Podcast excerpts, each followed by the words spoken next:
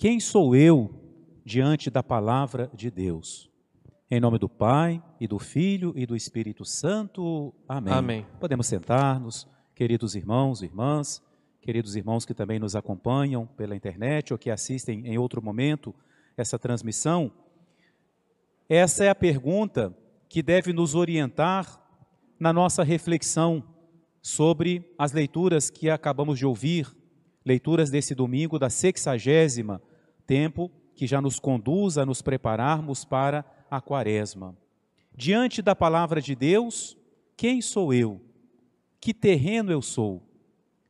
Há muitas vezes, meus irmãos, que nós podemos ouvir a palavra de Deus, né, ou, ou lê-la, e pensar assim: hoje parece que a, a palavra de Deus não me disse nada, hoje não foi para mim. Mas hoje eu garanto para todos que a palavra de Deus se refere a todos nós. Ninguém, nem eu, nem nenhum de vocês, pode ficar fora da explicação que Jesus dá hoje. Jesus, através da comparação do semeador, fala das diversas pessoas, ou mais ainda, das diversas formas como nós reagimos ou nós correspondemos à palavra de Deus. De maneira que, é, na, na comparação dos terrenos, nós somos algum desses terrenos, talvez até mais de um, um pouquinho de cada um. Então vamos, e hoje é muito fácil para o padre pregar, porque Jesus não só conta a parábola, mas ele explica. Então a missão do padre hoje é só repetir aquilo que Jesus fala, claro, traduzindo para a nossa vida para o nosso tempo, aquilo que Jesus ensinou já há tantos, há tantos séculos. Jesus, então, através da comparação da semente que cai em diversos lugares, na estrada, não é? no meio de um terreno que tem pedra, num terreno que tem espinhos e num bom terreno, ele fala que isso representa como cada um de nós acolhe a palavra de Deus. O primeiro tipo de pessoas que acolhem a palavra de Deus, nas palavras de Jesus, são aqueles que podemos dizer que têm um coração de estrada. O que é o coração de estrada? Quando fala estrada, talvez a gente pense em asfalto, mas não é asfalto não, é estrada de chão, é terra, mas é terra pisada, é terra dura, onde a semente não consegue nascer. E é um lugar, como a semente não fica protegida pela terra, os passarinhos vêm e comem, não é? Comem a semente que caiu ali na terra. O que é um coração estrada? É aquela pessoa que é muito dispersa. Na estrada é um lugar de passar, onde se vai, se vem, não é? É um coração onde passa muita coisa. A pessoa dispersa. Aquela pessoa que tem que estar o tempo inteiro ou com a televisão ligada, ou o rádio, ou o celular, ou está com o celular na mão, ou tem que ficar sabendo o que está acontecendo. É aquela pessoa que não consegue fazer silêncio. Aquela pessoa que não consegue parar um tempo diante do Santíssimo, diante de uma imagem, ela está sempre agitada, ela está sempre curiosa. Se está rezando, está com o celular do lado ali, porque pode chegar uma mensagem, eu tenho que ver. O coração estrada, o coração agitado, o coração disperso. A palavra de Deus chega a esse coração? Sim. Mas os pássaros, ou seja, essa agitação toda, rouba a palavra de Deus. E aí a pessoa pode falar assim: eu leio a palavra de Deus, eu ouço, mas não me fala nada, não chega nada a mim. Claro que não vai chegar. Como que você vai conseguir assimilar a palavra de Deus se o seu coração é tão agitado? Se no seu coração não houver silêncio, recolhimento? Ao falar disso hoje, é inevitável nós falarmos desse aparelhinho que aí está sendo usado para o bem, né? o celular. Eu achei engraçado o dia uma pessoa falando, ela saiu do carro, esqueceu o celular, aí voltou e falou: Peraí, eu tenho que pegar meu órgão. Eu falei: Pegar o quê? É o meu órgão, porque isso aí faz parte de nós, é como o fígado, como o rim, é parte nossa, é um órgão, está separado do corpo, mas a gente não vive mais sem isso. E é verdade. Mas como que a gente usa esse órgão que foi acrescentado a nós como um apêndice? Como é que eu uso? Não estou falando nem do conteúdo que a pessoa acessasse, mas o uso excessivo. Vejam, por exemplo, meus irmãos, em talvez um minuto, quando nós estamos com o celular na mão, sobre quantos assuntos nós olhamos. Em questão de segundos, nós passamos de um país para o outro, passamos de um assunto para o outro, da vida de uma pessoa para a vida da outra pessoa. Quantos assuntos, quantas coisas. Como, meus irmãos, se eu me habituar a fazer isso, a ter essa mente de, de beija-flor, que fica de um lado para o outro, de borboleta que fica de um lado para o outro, como que depois eu vou ser capaz de ler uma passagem da palavra de Deus, fechar a Bíblia e refletir. Eu não vou conseguir porque a minha mente está acostumada só a ficar passando de um lado para o outro. Ela não consegue se fixar. A pessoa pega o celular e só vê as fotos, ou só vê as letras grandes, e de um assunto passa para o outro. Como eu disse, não estou falando do conteúdo, talvez é só coisa boa, mas é muita coisa de uma vez. Terreno estrada. Nós precisamos diminuir esse uso. Eu, li, eu ouvi essa semana que o Brasil é um dos países onde mais se usa o celular. A média do brasileiro são oito horas com esse aparelhinho na mão. Pega seu celular depois em algum lugar lá, tem como saber quanto tempo que ele ficou sendo usado. E talvez a gente leve até um susto. Claro, tem hora que a gente está com o celular na mão rezando, né? Mas cuidado com o uso excessivo, cuidado com esse excesso de informação que faz com que a nossa mente fique dispersa. A gente não consegue se recolher. Mas pode ser não necessariamente o celular, não é? Nosso Senhor fala dessa alma que vive para fora, vive exteriorizada, sempre preocupada com as coisas do exterior e tem essa dificuldade de recolhimento. É o primeiro terreno, terreno estrada. Depois Jesus fala de um terreno que não é estrada, é uma terra fofa. A semente cai, ela fica protegida pela terra, a semente nasce, ela começa a brotar, mas as raízes encontram uma pedra e não conseguem, é, não conseguem sobreviver porque não encontram umidade. A planta seca por causa da pedra. E aí Jesus explica.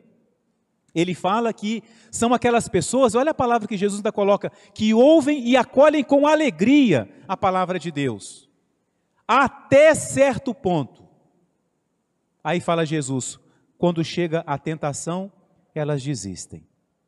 Agora Jesus fala da pessoa que é inconstante, daquela pessoa que não consegue perseverar, daquela pessoa que talvez foi um dia na missa, ouviu uma pregação que gostou, fez um retiro e fala: Hoje vou mudar minha vida. A partir de hoje, vou rezar o rosário todos os dias, vou ler a Bíblia todos os dias, vou fazer adoração, vou fazer a novena tal santo, vou rezar o texto da misericórdia e se enche de devoções. Quando chega no outro dia, ah, mas o rosário todo, vou rezar só um terço hoje. Dali uma semana, é muito, né? Vou rezar só uma dezena. Dali a pouco não reza nada. Faltou o quê? Primeiro que nós não devemos fazer todas as devoções. As devoções aprovadas pela igreja, todas são boas. Mas nós não podemos fazer todas, não aguentamos, não conseguimos. Então, como, como dizia o santo, o que, que eu devo rezar? E disse o santo: pouco, mas sempre. A constância, rezar sempre, rezar sempre, ter essa constância, não é? Não é fácil.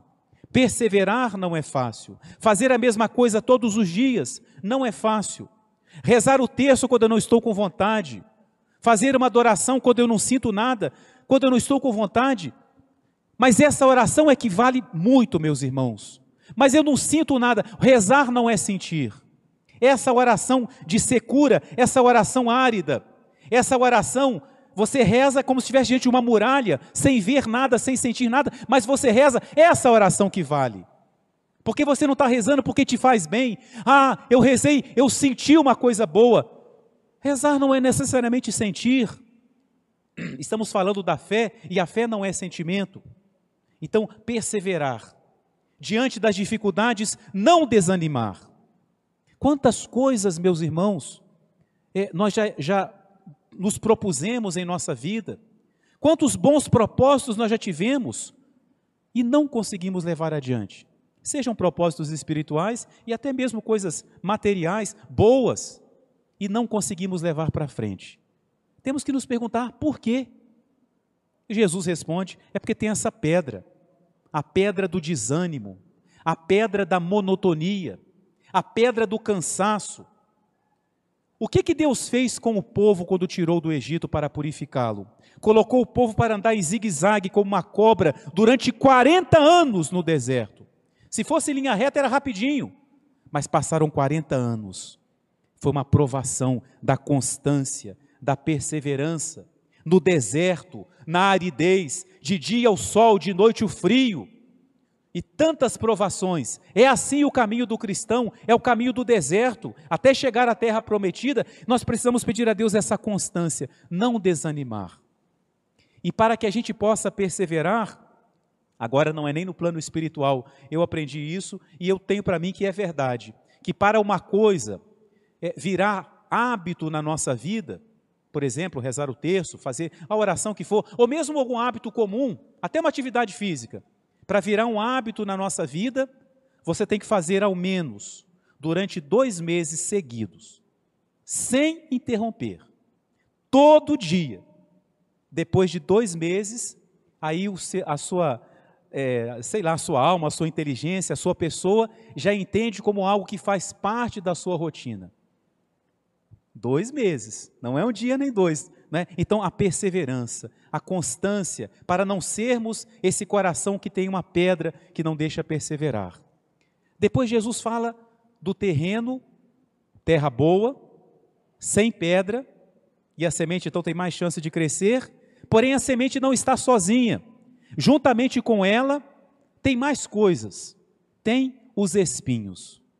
E o espinho sufoca a semente. Jesus fala que são aqueles que ouvem a palavra de Deus, mas eles estão cheios de preocupações, inquietações e prazeres. E por isso, isso essas coisas sufocam a semente.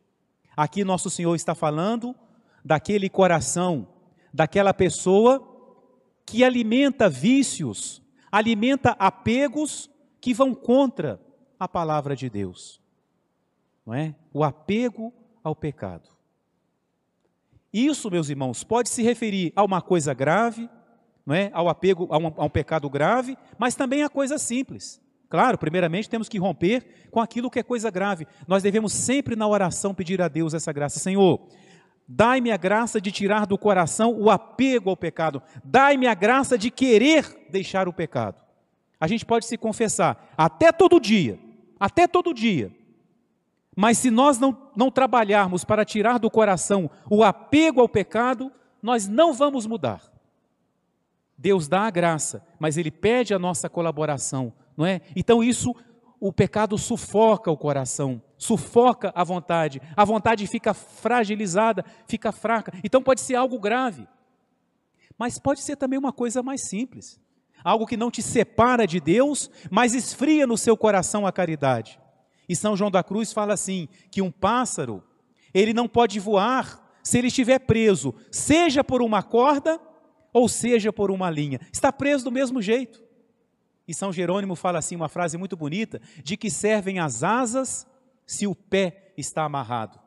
Imagine uma águia que pode voar tão alto, mas se ela tem os pés presos, de que servem as suas asas se ela está presa? De que servem, meus irmãos, bons propósitos? De que serve a gente falar que quer ser de Deus? Falar, meu, meu Senhor, meu coração é para ti, mas se eu não desapego o meu coração, Jesus olha e fala: meu filho, como que eu entro aí nesse espinheiro? Não me cabe aí. O coração, espinho. É preciso arrancar esses espinhos do coração para que haja espaço para Deus, para que essas coisas não sufoquem o nosso coração. Mas talvez, meus irmãos, talvez até agora eu não falei nada para nenhum de vocês, porque não, não são somente esses terrenos, ainda há mais um terreno. Não podemos ter essa visão pessimista, negativa, achando que tudo está errado. Nós até agora vimos só terrenos pequenos, depois Jesus fala do grande terreno, o terreno fértil, o terreno da terra fofa, da terra úmida, da terra adubada. E ali cada semente que cai produz novas mais cem sementes. Não podemos esquecer isso, não é? Que há também esse terreno bom. Esse terreno bom são os santos. São as pessoas, como Jesus fala aqui, com o coração bom e generoso.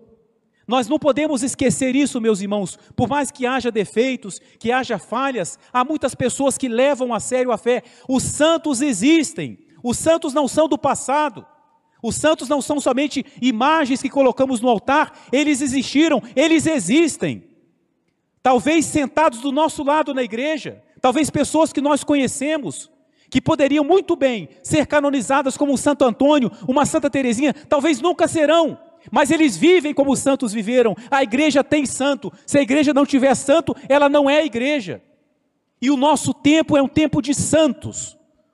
Existe um terreno bom que produz frutos. Tem muita coisa ruim como nós, mas há muita coisa boa. Há muitos santos. Como eu disse, né? Hoje celebramos dois santos que nos surpreendem. Dois santos que surpreendem porque são crianças. Aí as crianças, prestem atenção, Francisco e Jacinta. Francisco, nove anos, Jacinta, sete anos, santos, como Santo Antônio, como São Sebastião, como Santo Tomás de Aquino, santos canonizados, colocados para nós como modelos. Mas na canonização dessas duas crianças, houve uma grande dificuldade para ser vencida. Porque um dos primeiros passos para se iniciar o processo, para o Papa garantir a nós que essa pessoa é santa, um dos primeiros passos é comprovar que essa pessoa praticou as virtudes em grau heróico. O que, que significa isso? Virtude em grau heróico significa praticar a virtude, não mais ou menos, não um dia e depois deixar de lado, é praticar a virtude de uma forma que está acima do comum dos mortais, das pessoas. Não é simplesmente aquilo que é humano, é fazer algo que só tem explicação sobrenaturalmente. É heroísmo, é viver a virtude com heroísmo. E como provar isso em crianças? Que elas tinham noção do que é a virtude.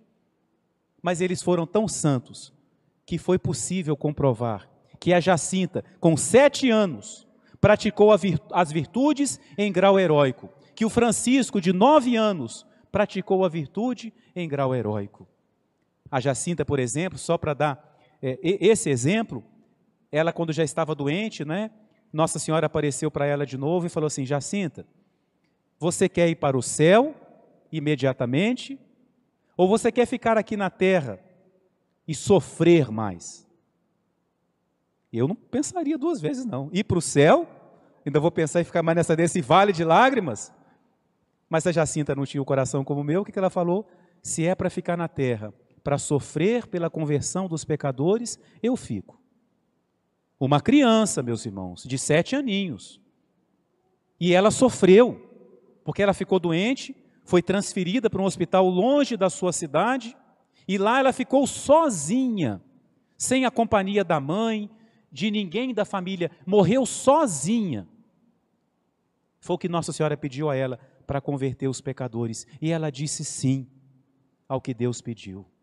Temos o exemplo também hoje de São Paulo, a primeira leitura. Meus irmãos, eu fiquei refletindo agora durante a missa, algo que eu não tinha parado para pensar. Se uma pessoa pegar esse texto de São Paulo, aqui a segunda parte, vai falar assim: quem que é esse homem fraco? É um homem fraco. Um homem que fala que tem um espinho na carne, um homem que fala das suas fraquezas. Quem é esse homem fraco? Mas se a gente ler um pouquinho antes, é um homem que foi levado ao terceiro céu, que viu o céu e voltou e não pôde falar nada. Mas esse homem fraco, que se alegrava das suas fraquezas, antes era um perseguidor da igreja e foi transformado. E essa é a nossa esperança. E agora eu volto para o Evangelho. O terreno estrada, o terreno pedregoso, o terreno espinhoso pode ser transformado. Esse bom terreno não foi sempre assim, não. Não necessariamente ele foi sempre assim. Ele foi modificado, ele foi transformado. E essa é a nossa esperança. Se nós, de alguma forma, nos identificamos com o terreno estrada, podemos pedir a Jesus que passe no nosso coração o arado para destruir essa terra dura se ele perceber que no nosso coração há pedra, que ele quebre essa pedra, que ele realize em nós aquilo que ele promete pelo profeta: tirarei de vós esse coração de pedra e vos darei um coração de carne. Se percebemos que nosso coração há espinhos, há outras coisas, peçamos ao nosso Senhor que arranque isso do nosso coração. Peçamos essa graça através de Nossa Senhora. Abramos o nosso coração. Jesus fala que o Pai é agricultor. Deixemos então o Pai cultivar o nosso coração, para que assim nós possamos acolher a palavra de Deus e produzir em nossa vida os frutos que Deus espera de nós. Em nome do Pai e do Filho e do Espírito Santo. Amém. Amém.